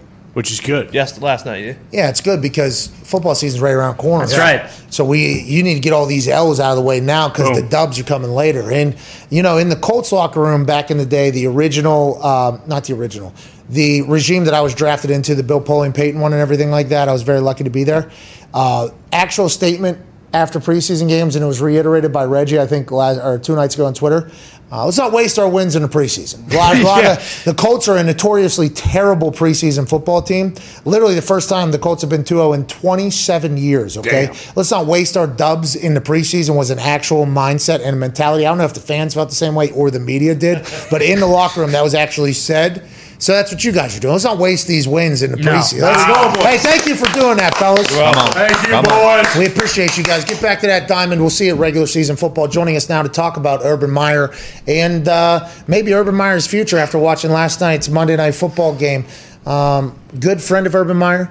Co-host of many shows with Urban Meyer, Yep. uh, from Ohio State cult that Urban Meyer also is a part of. Ladies and gentlemen, AJ Hawk. Oh, hey, it's a good look. bud? It's a good look today, Wow. dude. Well, Steve Jobs without turtleneck though, just long sleeve bike. You look fascinating today. You look very interesting. Are you going to speak somewhere? Uh, I am not. I did have a little speaking thing last night, but I've worn. I think I wore this probably three days ago. Like it's nothing different. No, I didn't see it. I, don't must think have so. missed it three days ago. Would have been on a Sunday, so that's probably why I didn't see it. That's let's talk about. Okay. All right. All right. Don't be an asshole. All right. That's on me. I apologize. It was really. Uh, last night, did you watch that game? Even though you had a speaking engagement, did you get a chance to see Urban Meyer on Monday Night Football? I did. A lot of people did, and I think a lot of people were saying, "Hey, it looks like Urban Meyer has no idea what the fuck he signed up for." Do you you get that accurate uh, reading from everybody, or do you think that's just how Urban is handling the game, and this is kind of how he's going to be until they're good? Well, it definitely feels like that. And when you look online and, and you see, and I actually watched the first quarter at Buffalo Wild Wings with my son. We had practice, so we went right there to get. And we saw we got there right at kickoff. And first off, before you get into Urban, I used to call I call it BW threes, but Oh, yeah. everyone says that's wrong. Wow. No, yeah, well, I remember that BW3s was way back though, because what was it? Wild and Wonderful Wings. Weck. Yeah. Buffalo Wild Wings and Weck or something. It used to be. That's all, it's BW3s to me. But then when I say that, people look at me because they don't know what I'm talking about. So I grew up in Pittsburgh. We'd not call it BW3s. We called it B Dubs. Yep. But at West Virginia, everybody that went to West Virginia, they called it BW3s. And BW3s was the only place you could shit about 1.32 a.m. Nice. Yeah, in the whole town. Yeah, run down to BW3s. They got an open toilet. Perfect. yeah, so that's where I heard BW3s. Has to. That was the first time I heard it. Yeah. Hearing you say that, by the way, just took me back to about 1.32 a.m. on High Street down there in Morgantown, Russ. Oh, no. Gotta get the BW3s. Code, code red. Yeah, you got one down there BW3s. Shout out to Buffalo Wild Wings. But anyways, you watched first quarter of B Dubs. Did you get a chance to hear the Monday Night Football crew? Did you get a chance to hear any Urban Meyer's interviews beforehand? I, I was very fascinated. I actually texted you and said, would I like Urban Meyer? Because I was listening to his press conferences. And uh, he was giving some answers, media, you know, about the competition between Gardner Minshew and Trevor Lawrence and everything. And as I was hearing him answer the media people, I actually started thinking to myself, like, uh, maybe I'd like this guy. I, I don't because of what he said about me out of nowhere. I'm not even on contract for a show, and he takes a shot at me in an interview, and it makes its way back to me and everything like that. But you know, so we kind of started on rocky terms or whatever. But after listening to him speak, I was like, maybe I'd like this guy. I think I would like playing for him. Do you think that's going to be the case in the NFL, or do you think he's potentially going to bow out? Before they get that, it seems like they got a long road still. They, they got a long Yeah. road to go still, and it's just preseason. It could change completely. We might be overreacting, but I think everybody was watching last night going, "Does Urban have any idea what he signed up for here?" It, it does seem it is a bit scary when you watch it and you see everything that went on and how good the Saints looked. I mean, are the Saints just that good? Is their defense that good that they can overpower the Jags O line every time? Does have to be talked about that the Saints defense is really fucking good. Like very, Mhm. very. The Saints defense is very good. Trevor Lawrence made a couple big time plays, right? He uh, made a couple big time plays that if you're watching as a Jaguars fan or as a Trevor Lawrence fan or whatever NFL fan in general, you're like, oh, that guy. He has a chance to be great. Like he has a chance to be really good. But much like what we saw from Joey Burrow last year, it seems like we are not going to find out what his actual ceiling could be this year at least because he might be getting his ass beat. But could it be that the Saints D line is so good and that's the whole game? It just I was Probably a little bit of both. Probably a little bit of both from that. And I, I try to ask myself too, like, are are people overreacting? Like it's preseason. We always say like preseason doesn't really mean anything, but this year does feel different. I like I said before, I was excited to see the rookie quarterbacks play. With Trevor Lawrence, like I don't think it's really anything he's doing wrong. He, he's getting blasted. He's taking the shots. He's he has a couple throws. The one where he's rolling out and he just makes it look effortlessly, like rolling out to his left. That stuff's impressive. Uh, I just don't know how successful they'll be. Like if you can't protect them and you can't run the ball, you're screwed. You have no chance. Yeah, and I understand and I appreciate it. It seemed like they came out with a little different, you know, edge to them. There was a couple of tackles, man. You know, it's Urban Meyer's big word is, "Hey, we're going to be on the edge." All right, we're throwing around this word "elite" around. Remember, he said that. Oh, yeah. the owners actually own a A- a yeah. company that is all about being elite. kind of odd. So he came in. Yeah, fucking everybody's saying this elite word. We're, we're trying to be on the edge. Now I think he's come back down to elite because it's a great way to describe things because there is levels to being good and elite is one that you're trying to get to. The the entire Trevor Lawrence experiment though, in looking at the stats of Monday Night Football had, Andrew Luck won 11 games his rookie year. Okay, as the number one overall pick, because when you're the number one overall pick, you're going to a team that isn't good. Now we lost Peyton Manning that particular year, and there were some other things. We went two and fourteen. Dan Orlovsky tried to ruin the Andrew Luck thing Yeah, actually at the end because we are getting hot and playing good. So I think our team was much much better than the record indicated the year before. We just so happened to lose our entire offensive piece in the middle of training camp. And then Kerry Collins and Curtis Painter. I mean, it was just there was a lot there. So Andrew won like eleven.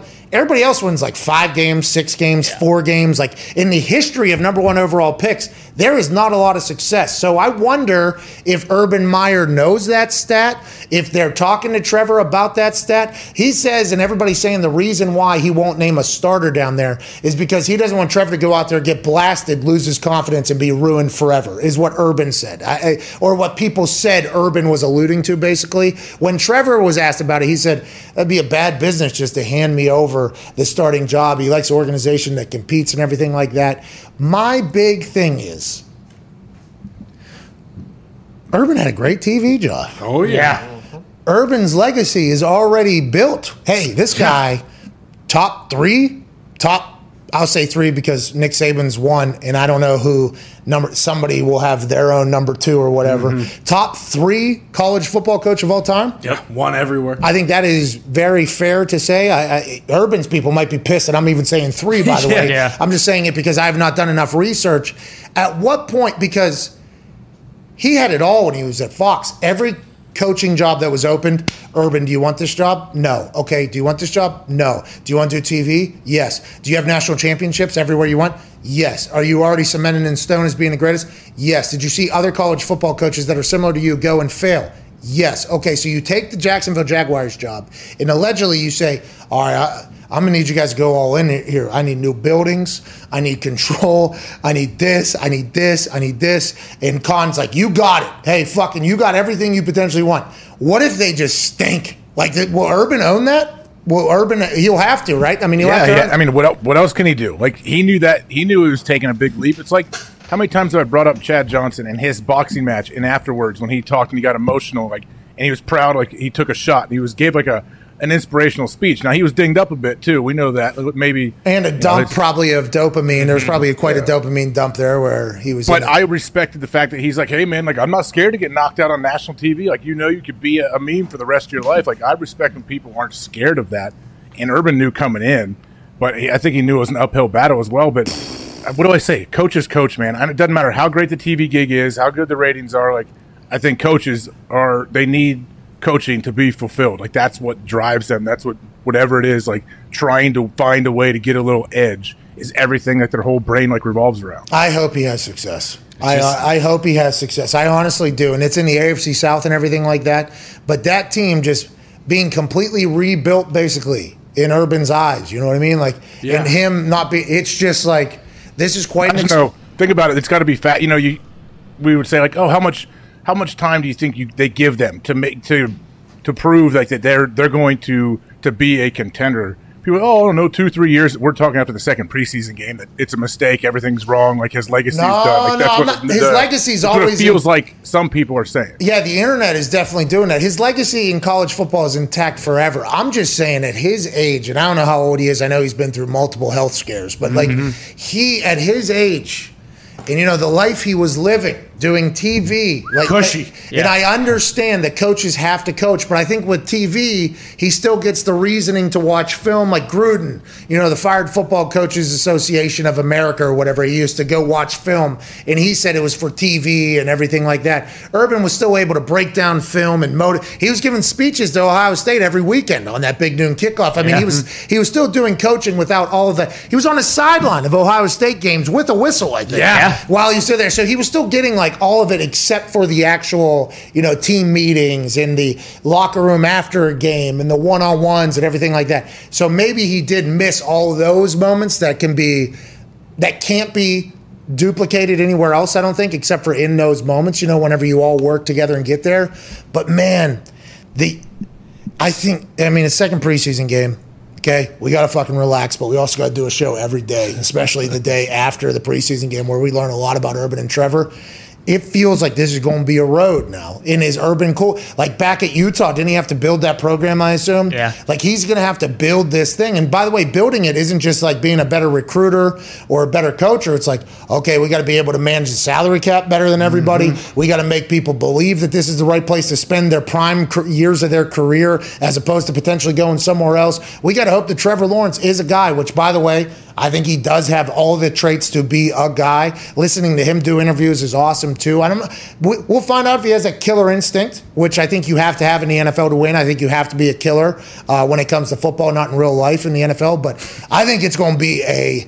I mean, I guess you could be a killer in real life and be good at football too. True. It has happened. It has. I guess it has happened too. times. But I'm just saying, we. I'm talking about killer on the field. Whenever Yeah. you're a quarterback, I think you have to do that. That's going. I think it's going to be a long road. I might be completely wrong, but it feels like this is going to be a long, long road. It's Jacksonville, and that's not going to be able to turn it around easy. But is Urban going to be able to stick with it? That is all anybody's asking. Well, he's obviously gonna like set the expectations and like the culture and stuff like that. But do you think it's detrimental with them getting Trevor Lawrence? Like he's not calling plays or anything. So how rooted in in Lawrence's development is he? Like it's different where you know Trey Lance goes and the head coach is calling all the plays. Like he's very hands on with the development of his quarterback. Like do you think that's detrimental at all? Obviously, Lawrence has all the skills to be like a franchise guy, but if when your head coach isn't the one who's necessarily developing him day to day, like does that matter as much? Uh, I'm not sure, and, and I, I'm, I don't know. In what you just mentioned there leads us into a great conversation that I'm very excited to have. Um, but is like if Trevor Lawrence is good, does that mean the Jaguars are going to be good? You know, like last year, Joey Burrow was good. The Bengals stunk. No, but hey, but Trevor Lawrence needs to be good if the Jaguars have a chance to be good. He Of can't course. be average and make the Jag and the Jaguars be good. Of course. And I think Trevor Lawrence is going to be good, but like, I don't know if Urban Meyer's main thing is like, hey, I need Trevor to be good. Obviously, you need a quarterback to be fucking good, but it seems like there are some interesting. Got to Hey, keep him healthy. He's got to stay in the lineup if you want. You want to develop the guy, Bro, He if he took a lot of shots, man, in a preseason game. in a preseason game. I mean, he was taking shots. His hand was hitting stuff. Yeah. Like there was there was a, a I mean, there was a lot of things where I was like, oh my god, like they might not have made the decision on who's the starter yet, but there's a chance that it might have to be Gardner Minshew because what's going to happen with Trevor. But Trevor seems to be tough. Trevor seems to be handling it well, which is what Joey Burrow did. I just hope they have success, and I hope honestly, I hope, I hope, or I get to watch. Urban Meyer kind of do his thing, and I assume that's what Urban Meyer's thinking as well. If I can turn around an NFL franchise, that's something that'll make me be much better than Saban in the mm-hmm. entire thing, in the entire coaching world, and everything like that. Let's pivot to the other team and to the point that Ty Schmidt alluded to. Jameis Winston and Taysom Hill are in a quarterback competition. Jameis started last night, balled the fuck out. Yeah. Okay? Dropping balls in buckets. The internet and his haters and detractors say he threw it in double coverage. He threw a perfect ball to a guy that I didn't know existed, wearing number one, who had a massive night in Callaway. And whenever Michael Thomas gets back, how you doing? Keep it moving. They might have a real weapon set out there. Taysom Hill comes in immediately after Jameis throws two touchdowns. Not a great spot for Taysom Hill to come in, and he did not look great either. So that's a competition. And Sean Payton's not only the head coach, but he's also calling plays. If you think about San Francisco, you got Trey Lance and Jimmy G, both in a quarterback competition, obviously. The head coach who's making the decision is also calling plays. Then you go to Chicago. The head coach that'll be making the decision is also calling plays between Andy Dalton and Justin Fields right now in preseason. The reason why I bring this up is Justin Fields, I think in his first week, had a naked boot throwback across the field. First preseason game, that play, guaranteed touchdown. Yeah. Guaranteed touchdown in the first preseason game. A misdirection throwback is going to be a touchdown. Nagy called that for Fields. Trey Lance got one of those as well. Mm-hmm. Did Jimmy G get one? Did Dalton get one? What were the plays that Sean was calling for Jameis as opposed to Taysom or Taysom instead of Jameis? The amount of potential control that these three have is not just like, oh, he's our quarterback, this is a starter. They're also the ones calling the plays for these particular players. It is a lot of pressure, I'd assume, on these three to get it right. They probably all have their ideas on who they want, how they want it. But I, does that go into their play calls, you think, in each one of these preseason games? I would assume yes, AJ. Well, I would assume whatever quarterback is in, you're going to run whatever plays you feel suit their talent, like their the set that they have, their skill set, and what they do best. So yeah, you want to move Justin Fields around more than you're going to move around the Red Rocket, Andy Dalton. But are you saying going back to Jacksonville just for a second? Darrell Bevell's their offensive coordinator. That's like I feel like people are saying they need to fire him. Like what is that? Uh, Dan Orlovsky? Didn't he say that? Yeah, before we get to that, okay, can we get back to this? Oh, do, do you think, and I'm like very fascinated by this, do you think, okay, that any of these quarterbacks, maybe the vets that get run out of town, will ever come and say, eh, fascinating play calls that old Fields was getting that I was not. yeah, do, do you think Weird. there's any of that that could potentially, I mean, that's what happens when you have a battle at the quarterback position. The locker room, coaches, literally everybody's like, my entire livelihood is dependent upon how you do. You need to know that. Okay, I don't care how young you are, how old you are, how immobile you are, how how mobile you are. I, you, my life depends on your success. So when each play that gets called, I wonder if each guy on the roster is like, "Oh, fascinating! You give that play to Andy Dalton and not to Justin Fields," or "Wow, I can't believe you let Jimmy do that and not Trey. Are you not trying to see Trey Lance do that?"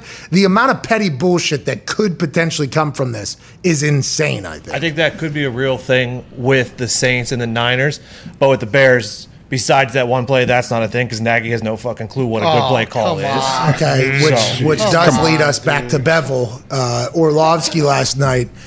He said, uh, "This is archaic." Yeah, shit. And I, I Dan Orlovsky let that one fly after a second preseason game. All right, so I mean, he he rightfully so was attacked by people on Twitter. But Dan came on this show and said, if your offensive coordinator isn't utilizing every single foot that is on the field, they are they are hurting your team as opposed to helping. So I think Dan is talking about the styles of offense that are available right now with the way rules are and the way players are. If you're not utilizing that offense, you're kind of uh, you're kind of setting the game back or whatever. It's impossible to judge in preseason, but I know where Dan was coming from. The internet did not the internet did not care about where Dan was coming from after week two of the preseason, AJ. I mean, it's definitely a bold statement for coming from Dan, but I would like to hear Dan's explanation because we know Dan doesn't just throw stuff out there. Like Dan never, I, I feel like, isn't a guy that just all of a sudden shoots from the hip and, and just lets it fly. He's he will back that up by film or scheme, everything. Which I think me and you probably will not dive into the film as much as Dan might study and study the scheme that Bevell is running. But it does look weird. I don't know what if you play Trevor Lawrence in the third week, I don't know what they should do. But man, you got to find a way to wi- win week one and try to quiet some people down. Okay, so the last quarterback taken number number one overall to win opening week was. They gave the stat. It was a long time ago. It wasn't Luck. No, oh. it was a long time ago. 2002, maybe? Well, I don't remember. Charlie Russell? No, he wouldn't. No, they gave the stat last night. I was trying to remember it all. I was on a Bolger? Spaces. I was on a- Russell, you, what you're saying? Number one overall pick? yeah. Okay. Yeah, it's not easy. I get because they're talking about number one overall pick because David Carr. David Carr. It was. What year? It was David Carr. I can't Or remember two what that was. Texans. 2002. So Wow. right. Did I say 2002? Yeah, you did. Fucking just trust it, dude. Just fucking say it. Let it fly, dude. It's good. Yeah, why'd I even question it? Why'd I even question it? Wait, were you thinking David Carr? No, I didn't know it was David Carr. I was thinking a year because I since 2002 is that whenever I saw the graphic, I'm like, damn, it's been a long time since the number one overall pick won, and it's because you're going to such a bad team. Like mm-hmm. you're going to a bad place normally if you're number one overall. So the expectations on Jacksonville are always low. I think the expectations on Trevor Lawrence because he's in Jacksonville are rather low, but the expectations on Urban Meyer are. Is this guy going to stick around until they're good? That's all the expectation is now at this point. Well, and he wins too, right? Because of the fact that he's not playing, calling plays. Because that tweet could have easily said they need to start thinking about a new head coach because Urban Meyer can't call a goddamn offense. But instead, it's you know it's all on Bevell, and he can he can kind of delegate to everyone else instead of taking the brute force on his own shoulder. when you're a head coach that isn't calling plays, you can blame somebody else. Yeah. You know what I mean? You, Easy. Head coaches can fire coordinators at the end of the year if something goes bad. I, I'm, I'm going to talk to them. Yeah, exactly. What do you mean they fire mid-season? They can do whatever they want. Exactly. That's what. Whenever you are, you know, not the person in charge of whatever, but there's a lot of coaches that get the head coaching job because of how good they are at calling plays or defensive side of the ball. So they feel as if, well, what, if I don't do it, is there going to be somebody better than me? But then the amount of work it takes to be the head coach, glad handing, sh- handshaking, handling all the bullshit, while also handling a defensive uh, or an offensive strategy through the week is a lot of work. And there's a couple different ways to look at it. You can either say, if this team succeeds, it'll be because of me, or if this team fails, I'll be able to fire the motherfucker that failed, Yep. and I'll be able to keep my job. So that's just there's two different ways to do it, AJ. You know, there's two different ways to do it. Yeah. What do you? I mean, I, I ask coaches that all the time when they go from coordinator to head coach. Like, are you going to continue to call plays? A lot of guys in the college level, they all they all at first like, yeah, I'm definitely calling plays, and they do it for a year or two. Sometimes some guys stick with it and love it and can handle it all, and some guys say, no, I'm better being like the CEO. I need to be. I need to be patrolling the sidelines and talking to defense and offense, not focusing just on one group. It'd be all right if my life didn't just completely suck. So I'm gonna let somebody else. It's a massive amount. Think how much more work there is for a guy that calls plays compared to a head coach that doesn't call plays. So Yeah. Like 50 hours a week extra, probably, if you're calling plays. And if you're not doing that, you're kind of I mean, fucking the probably team that you were the head coach of. Yeah. You know, yeah, that's a little exaggerated probably, but legit, there is probably a lot extra. I mean, they good on those three, but they got a lot of pressure on who's who. Uh, allegedly, Sean Payton went into the night saying that he would like to announce the starter before next week or whatever. Then after the game, he said, "Ah, I'll hold off. I'll hold off. I'll hold off." And everybody thinks that's maybe because Jameis played so well. Maybe he was thinking of leaning towards Taysom, but then what Jameis did, maybe he backed off his stance. Let's see what happens in his third game. Let's see what happens in practice there. Jameis looked unbelievable though. Jameis looked unbelievable last night. He can see. The son bitch can see it for the first time. And he's got an offense that Sean Payton can dial up. That Callaway kid looks good. It's preseason, so we have to uh, talk about that. And it's against the Jaguars, so we have to talk about that. He was making insane contested catches. You get Taysom Hill in the gadget role, which I'm not sure he's going to be pumped up about, but this is where everybody's thinking right now. Taysom might come out next week, by the way, and throw 10 touchdowns. Yeah. Ball. We have no idea what's going to happen, and Sean's going to have to make that decision. But it felt like Jameis, hey, felt like he's a guy, and he looked comfortable in that offense with Sean Payton calling the shots. He looked awesome. Like, I, I was rooting for him. Like, I was pumped for Jameis and obviously Callaway making some of the greatest catches I've seen. Like, I didn't, I couldn't hear the announcers. Were they pumped? Like, the first one, we had two guys draped on him, interference call. He jumps down and catches it the only spot you could possibly catch that ball. So the first one they didn't know was a catch. Ah. So it was pass interference, and then when he stood up and started celebrating, Yeah. then it was, uh, oh, he caught that. Then Yeah. it was one of those. So I think from the angle they were at, they couldn't see it. But yeah, they got very excited about that other one. And you know, I, by the way, I mean we got to give credit where credit's due. Mm-hmm. Steve Griese, Riddick, and uh, Schultz crushed it. Huh? Yeah. Oh, yeah. Great round from them. Yeah. Legit. Yeah, but it's like golf. So, you know, you got to show up every single week because you never know when the good round is followed by a Uh, bad they, round. they haven't won you over, Jesse. Oh, yeah. Well, hey, look, just like the way it's preseason, you can't overreact to the good stuff just yet. It's a long road, boys. They had a wrong. They had a long year last year. Oh, yeah. and now they got the Mannings competing with them. So, boy, Oh, it- oh, are you boy. serious? Uphill battle. tell. No one would be able to tell, but like, are you serious? I couldn't. I didn't get to hear it. I was reading it. No, they were actually good. What's he talking? You're reading the captions. What do you think they were? The, the things they were saying read good. Seemed like it, yeah. So you know, it's a little delayed and everything. and I wasn't sure, but yeah, it seemed good. I was, you know, with you. Who knows? We don't know what your real opinion is. Hope you enjoyed today's show. I mean, obviously, it was uh, it had moments of greatness. You know, some real insight, hopefully, and then obviously complete stupidity. If you enjoyed the show, please be a friend, tell a friend. If not, just act like it never happened. Hashtag end of pod squad. Go ahead and continue to keep tweeting. I think we gave away 10 shirts yesterday. We'll continue to give away merch to those who stick around all the way to the end of the show. Can't thank you enough. Eternally grateful for all of you.